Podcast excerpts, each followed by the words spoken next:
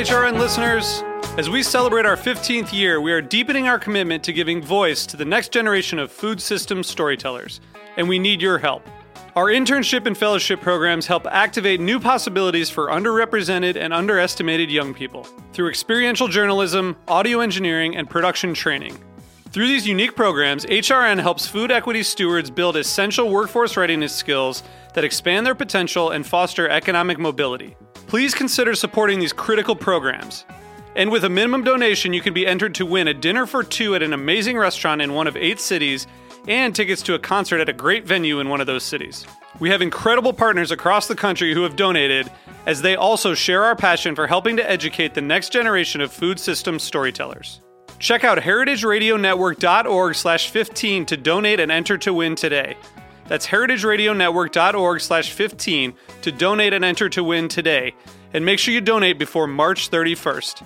Thank you.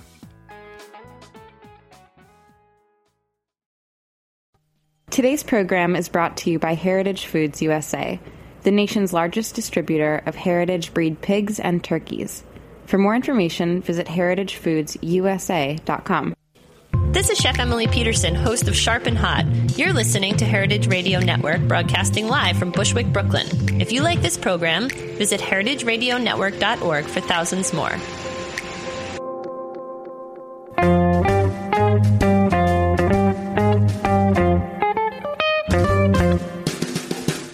Hello and welcome to Cooking Issues. This is Dave Arnold, your host of Cooking Issues, coming to you live on the Heritage Radio Network. Network?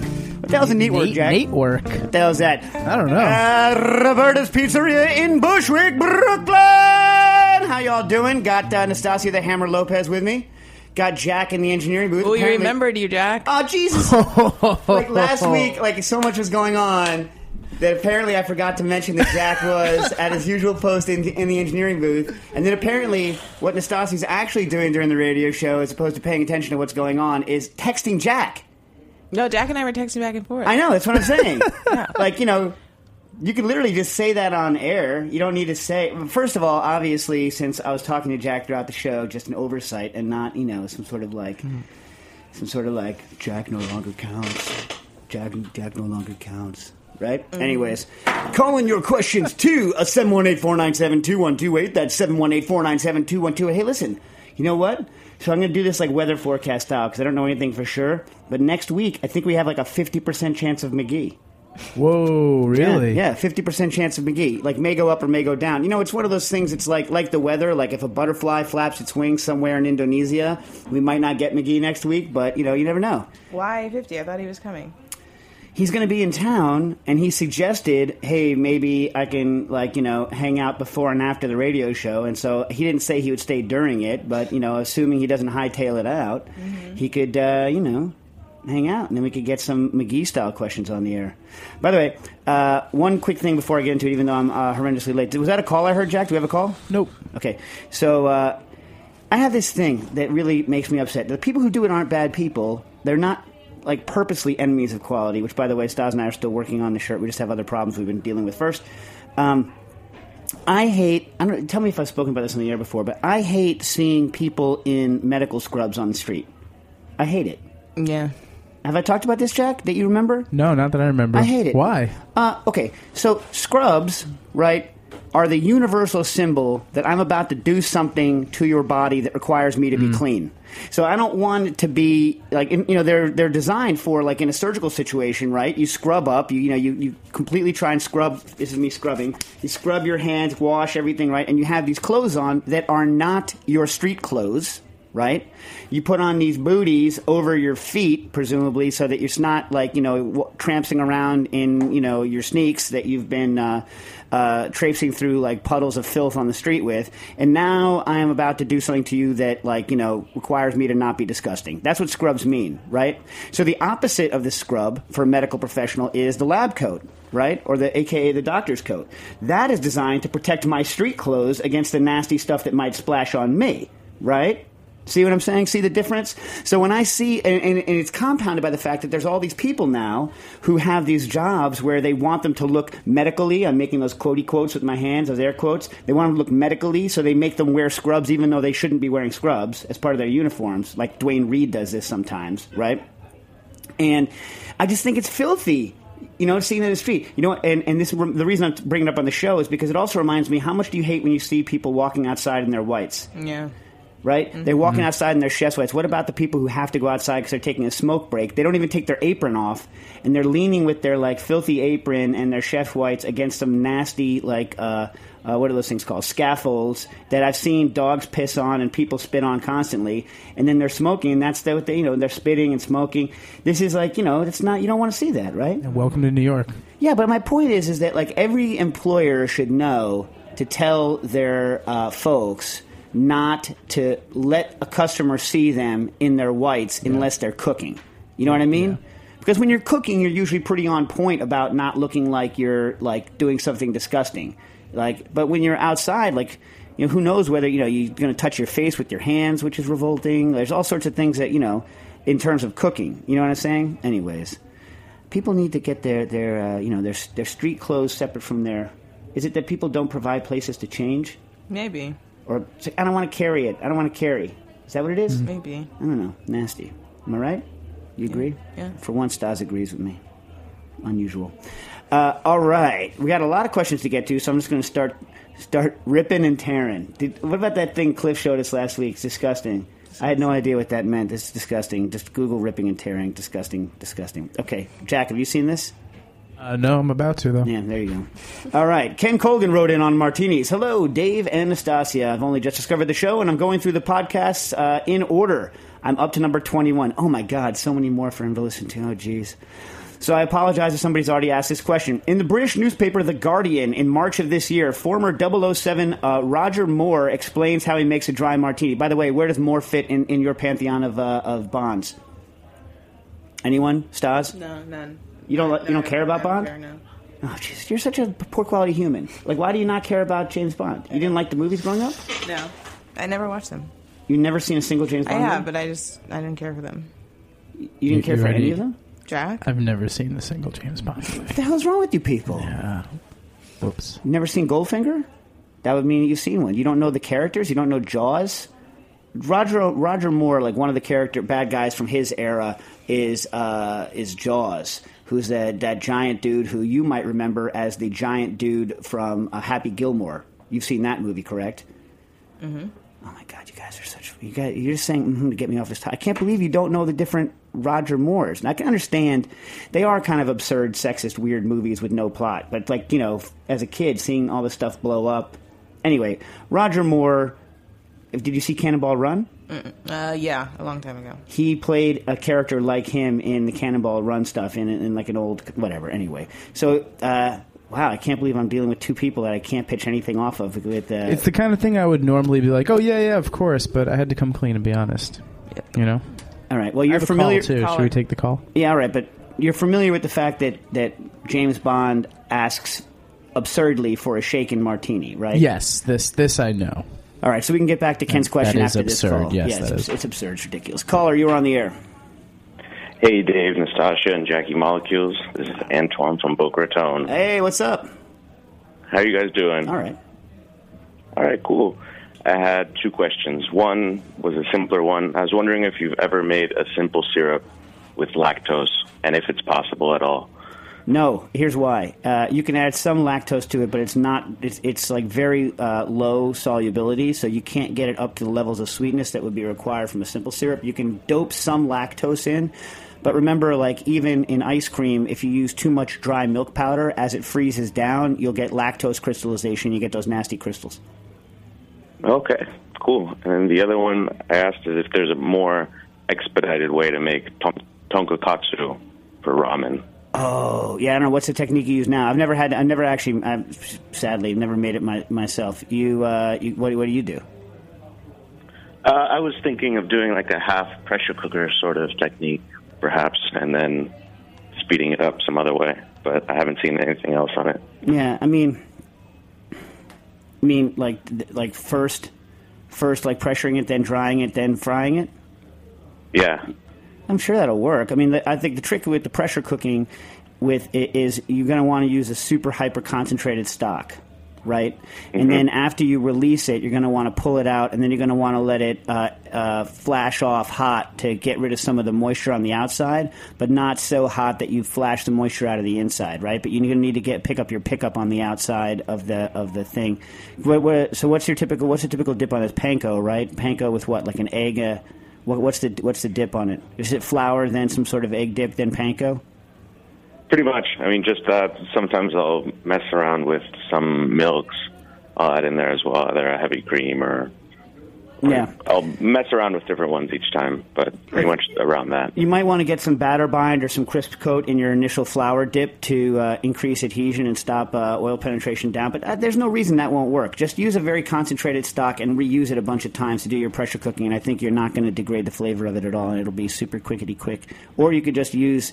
You know, one of the many cuts that's going to be like tender as is, and then you can basically just fry from raw. You know, Yeah. depends, depends on what cut you're going to use, obviously. Cool. I don't know. I mean, you're always the man with the answer, so I didn't know if, if you had ever made it before, but it sounds good. Yeah. I'll try that out. All right, let us know how it works. All right. Thank you very much. All right, cool. Bye bye. All right. Uh, back to this martini. So, in the British newspaper The Guardian in March, I always forget when you go on a British airplane, they offer you two newspapers. I can't remember what they are, right? But you always, what you always need to ask is you say, which one is the racist one? Because they offer you two, and one's like some horrible racist rag. Really? And yeah, yeah, and I can never remember which one's which. So I don't know if the Guardian's the racist one or the not racist one.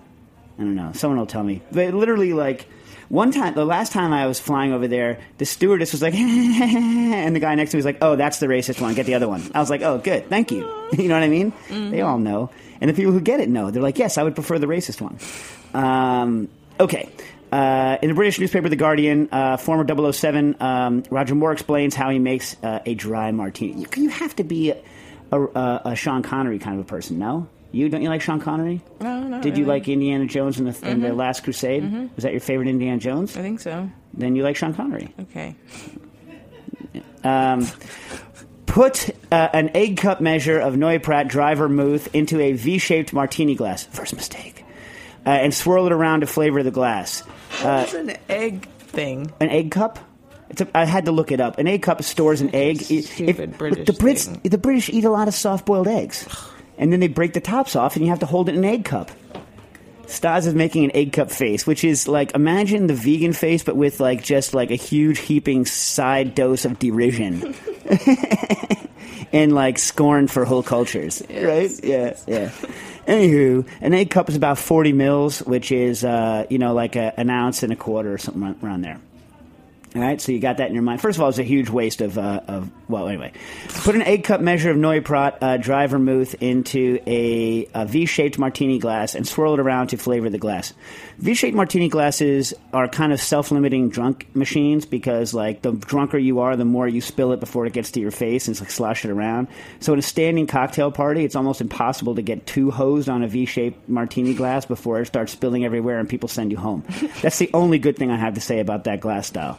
Um, okay, and swirl it around to flavor the glass. Then tip the vermouth into the cocktail shaker, swirl it around, and then throw away what's left. You just spent like you know an ounce and a quarter or so of vermouth. Uh, Like t- it doesn't take that much to swirl around a glass, but whatever, whatever, whatever. Then put a couple of ice cubes into a shaker, add your measure of gin, and so on and so on, and presumably shaken, not stirred. So, uh, first of all, my, you know what my theory on shaken, not stirred for James Bond is? That he, uh, because he's a super spy, like he doesn't want to get too wasted, right? Because he might have to shoot someone at any time. And it, so he like has his uh, martinis horribly watered down. And he doesn't actually. He's probably like a little bit of a of, of a nance and doesn't want like too much like uh, you know flavor. So he's like trying to get rid of as much flavor as he Yeah, can. So yeah. he's British, so he has to use gin. He can't go, uh, you know, like he asked, Well, you know, I got James Bond though. He does he use vodka or gin? I always forget. Anyways, but you know, Roger Moore, actual British, has to go, you know, gin because it's a British thing, and just shake it until there's like no alcohol or flavor left, and then you could pound a bunch of them and still shoot uh, Hervé Villechaize in the head. You know what I mean? Or like you know, intercept Oddjob when he's throwing his super sharp hat at you. Anyways.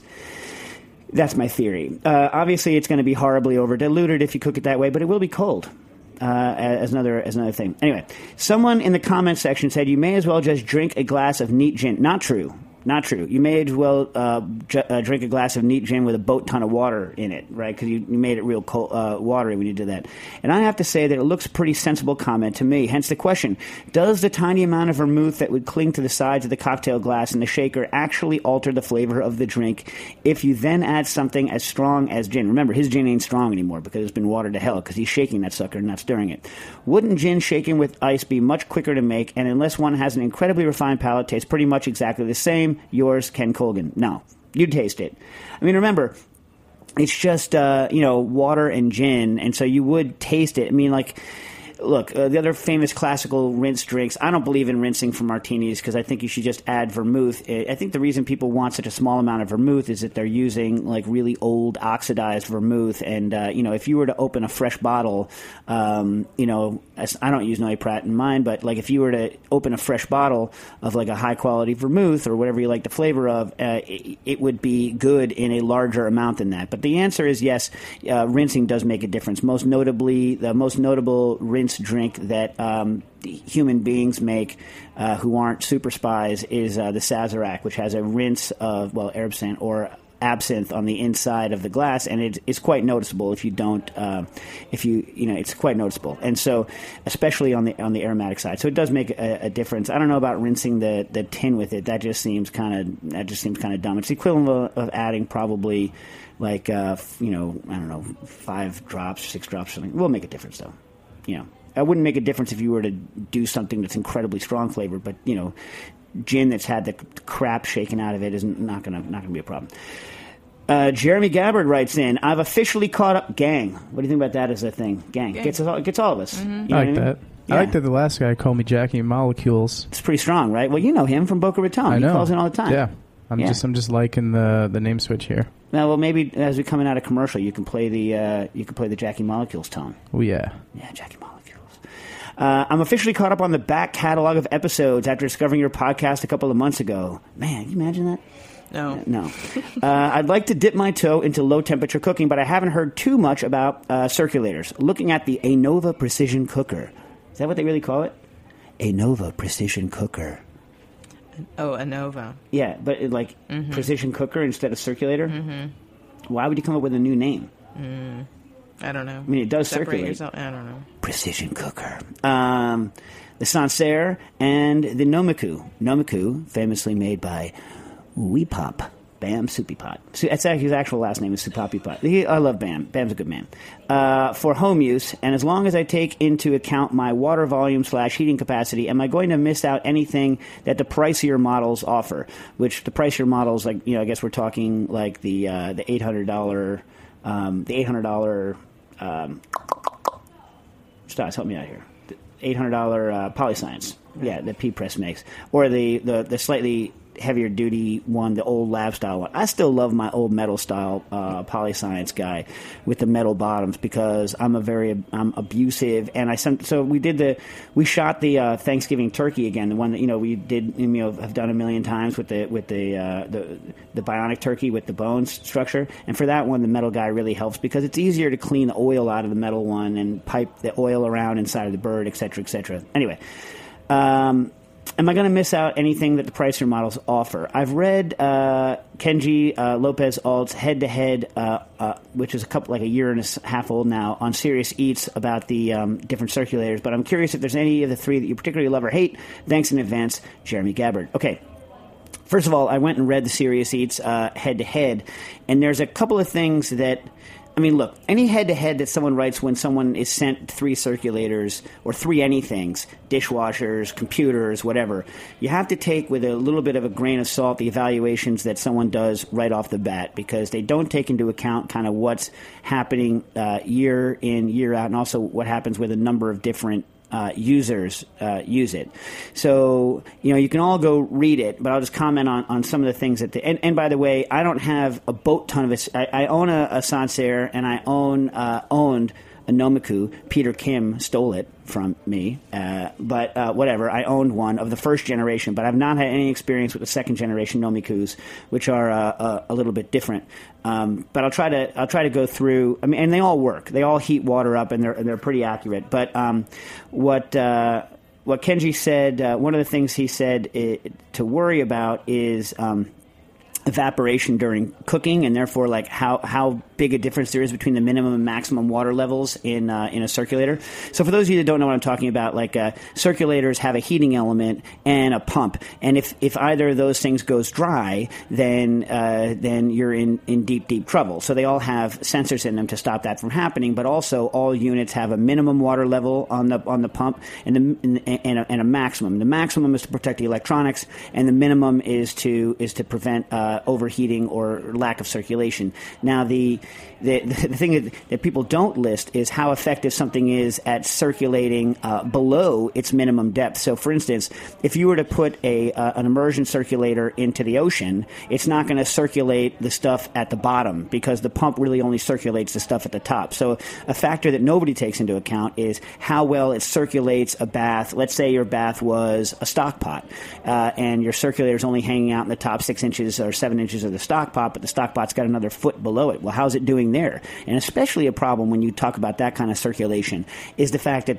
that hot uh, stuff rises, and so the stuff that you're circulating and keeping hot tends to tend to rise, and the and the lower temperature stuff tends to settle to the bottom. So how effective something is at agitating a tall pot is going to be a problem, especially if you do a lot of your cooking in things like stock pots. But anyways, uh, having a wide range uh, of of uh, minimum to maximum depth is important if long cooking foods are on the agenda. 150 degree. This is Kenji writing. 150 degrees uh, uh, water in a metal pot with a 10 inch diameter and two gallons of water will drop in height by about an inch every eight hours due to evaporation in my apartment. Uh, and then he says, covering the top with foil or plastic wrap. Don't use foil, use plastic wrap. Covering the top with plastic uh, f- plastic wrap can cut this down, but the possibility that the water uh, level will drop below the minimum line during extended cook is a very real one. Not listen, you should never run a circulator for any length of time that's not covered. I'm going to go back and say this again. You should never run a circulator uh, without uh, covering it uh, for any length of time. It's just really, really bad practice. Okay, so I mean, like, and this is one of the first things I teach people. So for me, you know, like how much the water level is going to drop is not that much of an issue because I know that I'm always going to be running with uh, with plastic on the top. The exception being if you're running it during service. If you're running it during service and you're going to be going in and out, then and you're just doing a retherm bath then maybe you don't need to, but um, whatever. Uh, the other thing is uh, that I thought was kind of a little bit misleading on the on the review. There is uh, the talking about the clips uh, on on the back of it. Uh, Kenji liked the screw clamp. You know, remember the old screw clamps that you used to use on the Poly Sciences? Yeah, I hate them right? I like that's why the, the newer poly sciences have this quick release uh, guys that pop out because the uh, uh, you know Kenji's worried that you're gonna that the clip's gonna fail and you're gonna drop the circulator into the water. The only time in you know the well over a decade that I've been using circulators on a consistent basis that I've ever dropped one in water was because I was so angry trying to yank the sucker off because I had to unscrew the thing and back and it kept on catching on the lid of the uh, on the back side of the rim of the Cambro. I was like yanking on it because I was so angry. You know how I get us. I was yanking on it and I, I pulled it up, yanked it so hard that it tipped and fell into the water bath. And that's the only time I've ever dropped it, and it was because it was firmly clamped. I regularly rip the clamps out of the uh, the screw things out of the back and just place it o- over the edge. So I'm not really worried uh, uh, about. Uh, about that. And the other thing that's not taken into account in the review that's very important is you have to ask yourself what um, what are you going to put the thing into, right? So uh, one thing, to, one thing that, like, if you look at, for instance, the old metal style poly science versus the newer uh, plastic style poly science. Uh, the newer plastic style one is narrower, and the Nomiku is very, very narrow. And what that means is it takes up less space in your circulating bath. So you have to ask yourself kind of what you're going to be circulating in and whether you're going to be pushing the limits of the bath because the amount of space that the circulator takes up in the bath is a very real limitation uh, for a lot of people who are cooking in smaller, like uh, smaller vessels on uh, their counter. Yeah, but they all work. Uh, I found uh, the Sansaire doesn't like to run pure oil. Uh, I found that uh, when we were doing a Harvard lecture. Um, but you know that's about it. Uh, yeah, but again, if you have the money and durability is the ultimate thing, then the old school metal poly science guys, I think, are still pretty tough to beat. You know what I mean? Yeah. Yeah. Got a caller. Caller, you are on the air. Hey, Dave. Uh, got a quick question. It's, it's homebrew based, but it probably applies to a lot of cooking. It has to do with gelatin, using it as a clarifier. Sure. I've been arguing for years with my fellow homebrewers, and they insist that if you, you know, you dissolve it in some hot water before you add it, and they say if you bring it to a boil, it's useless. It deactivates the gelatin. Um, but I've always brought to a boil just to sanitize it. Never had a problem, and I figured you would be the one to say whether this is hogwash or not. What do you think? Why would bringing it to a boil hurt it? That's how they make gelatin. Like, what's the argument about not boiling it? The the homebrewers, I guess, in the old literature, and they still cling to it, says that if you bring the the water to a boil that's got the gelatin in, it somehow deactivates the gelatin and won't work anymore. But that's crazy, right? I mean, it seems crazy. Is it some special gelatin? Is it some super hyper fancy gelatin? No, just regular Knox gelatin. Yeah. Hogwash, right? Yeah, yeah, yeah. Hogwash. Yeah. I mean, right. I don't know. Look, look, look. Maybe there's. I could see that there's some sort of like gelatin solution that you could buy that's not set that is like you know the where the gelatin is it's some particular way, but then you wouldn't want to heat it at all because you'd mess with the configuration. Like the solubility of gelatin, uh, it solubilizes at a pretty low temperature, right? But then you know bringing it to an extended boil, if you boil the hell out of it, you'll start to hydrolyze it. But let's not forget how do you make how do you make gelatin in a stock, right? You boil uh, bones and uh, and meat to uh, break the collagen down into gelatin, right? I mean, that's that's what you do. I mean, I've boiled. Uh, you know, I, I mean, no, I don't think that's a. I think extended boiling in acidic condition because you're boiling it just in plain water, right? Yeah, just plain water. Yeah, I mean, extended boiling in acidic environments will will hydrolyze the gelatin for sure. But I've boiled gelatin many times and had it still set, or you know, I, you know, I, I- maybe I I don't, I don't, I don't get it. I don't, I don't get it. I don't, I don't understand. No, me neither. Is there any actual literature on it though? What's that? Is there any like scientific literature on it? No, you know how homebrewers they often just pick things up from you know other related things like you know skimming the top off your beer because they do it with stock, you know, and uh, they just uh, I think just extrapolate it over and they don't really have any real reason to do it, and then they get told a couple of times and then they just stick with it, whether it's you know never questioning it. All right. Well, if any pro brewers out there listening, uh, you know, um, send us in some information and we'll we'll see. Uh, Thanks, want- love the show. All right, thanks a lot. Uh, let's take a quick commercial and come back.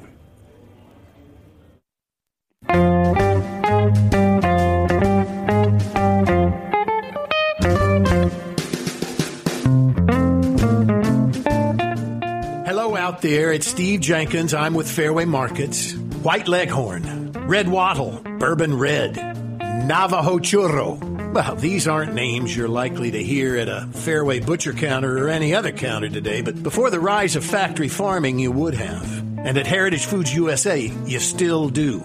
Heritage Foods USA exists to promote genetic diversity, small family farms, and a fully traceable food supply. You see, we believe the best way to help a family farmer is to buy from them. And Heritage Foods is honored to represent a network of family farmers and artisanal producers whose work presents an immeasurable gift to our food system and to biodiversity. The meat we celebrate, whether it's heritage turkey, Japanese steaks, Berkshire pork, or Navajo churro lamb chops, is the righteous kind from healthy animals of sound genetics that have been treated humanely and allowed to pursue their natural instincts. It's a simple fact. Animals raised according to this philosophy taste better. And as we like to say, you have to eat them to save them. Visit us at heritagefoodsusa.com for more information. You have to eat them to save them. Hey, we're back. Uh, so, what are we, are we going to play Jackie Molecules on the way out since we're running out of time? Oh yeah, we we can do that. That's fine. Yeah, when we leave, we'll just do an outro on Jackie Molecules because Sure, it's the greatest, it's it's the greatest thing that's ever happened. By the way, The now legendary ringtone, as I'm being told by listeners. We got so many emails this week for it. really? Oh yeah, it's taken off. It's going viral. Viral. It's better than better better than my uh, my ringtones. Like Nastasia's, you're mean to me. Uh, but I don't even need to like play my phone because it's just my voice saying you're mean to me.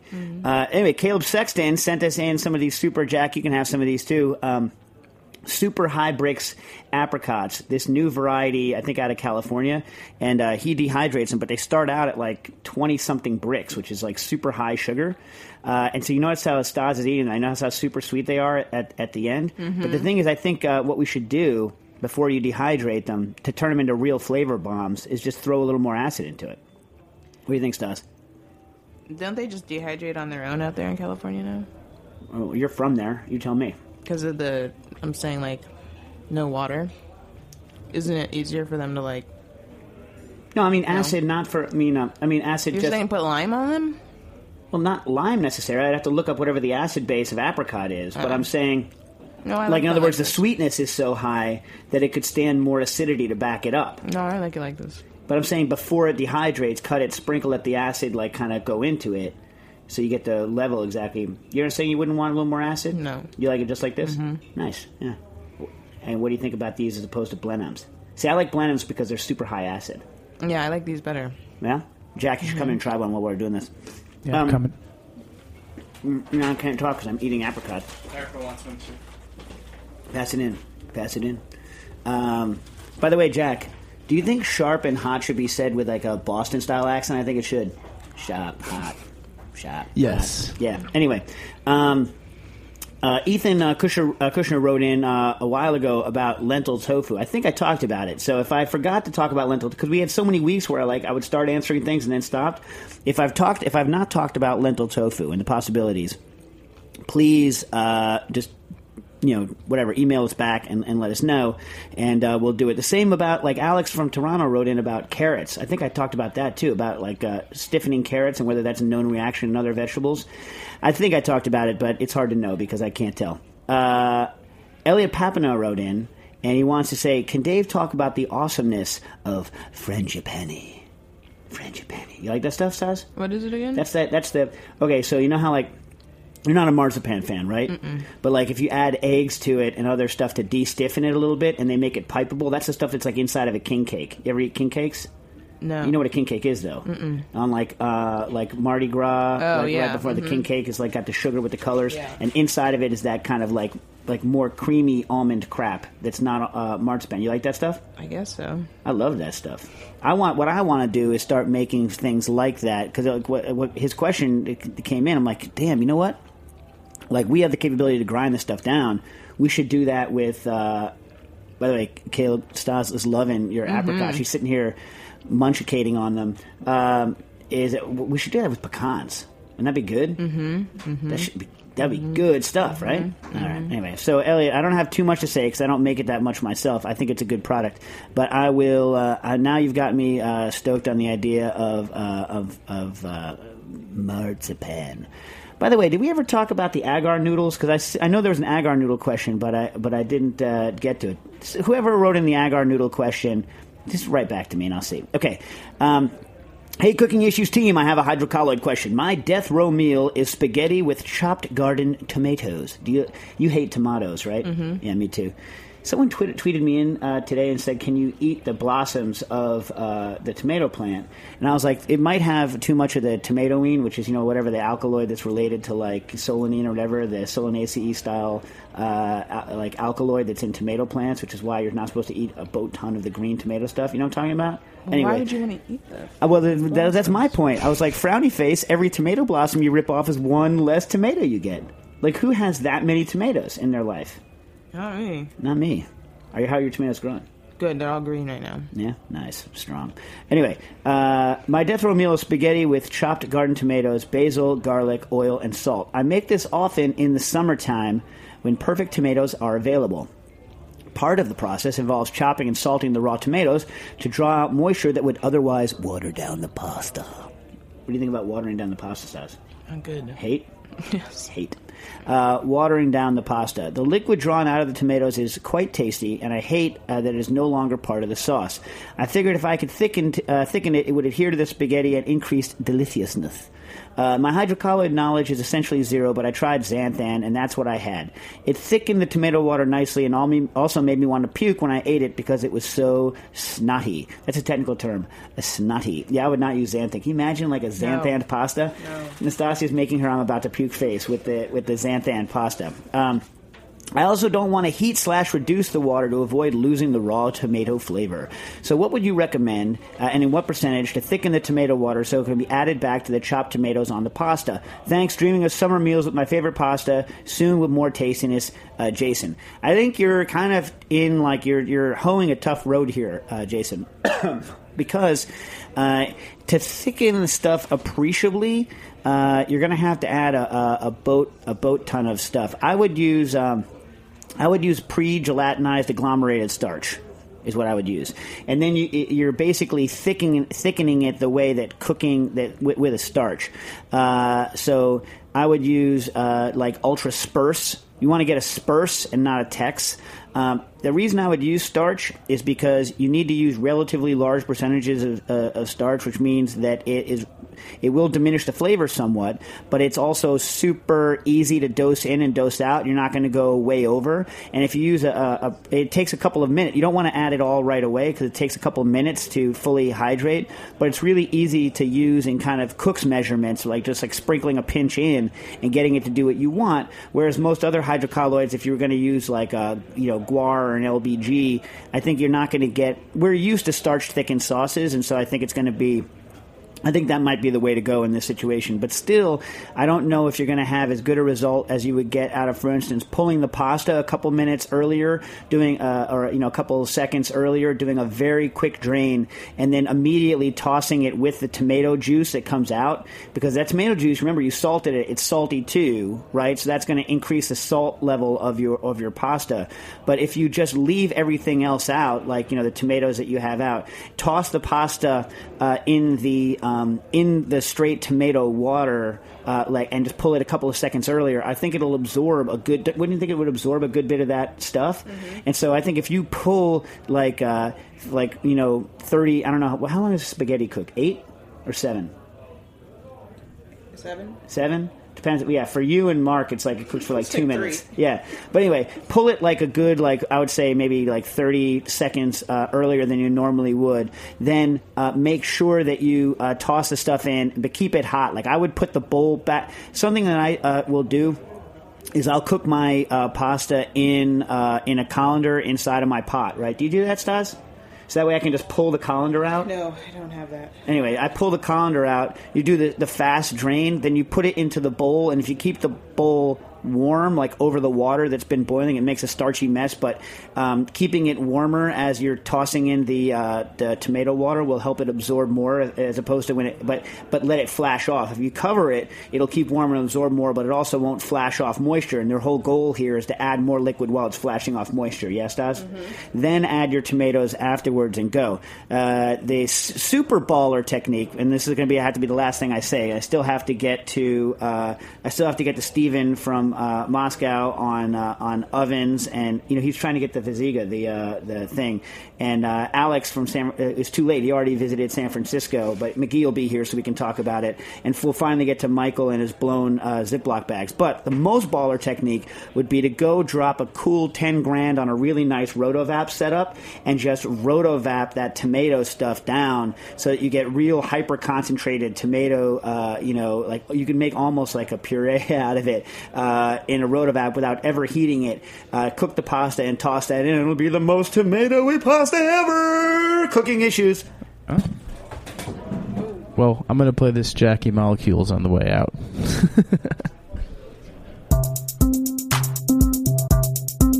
Jackie Molecules.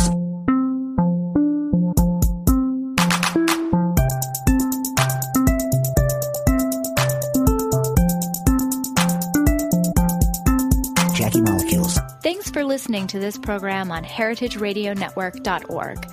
You can find all of our archived programs on our website or as podcasts in the iTunes Store by searching Heritage Radio Network.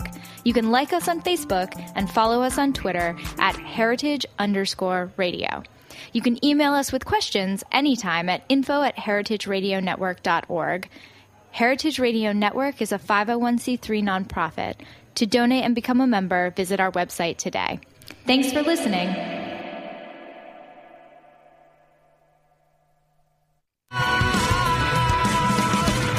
Tell your mother you ain't coming home again. You got to tell your papa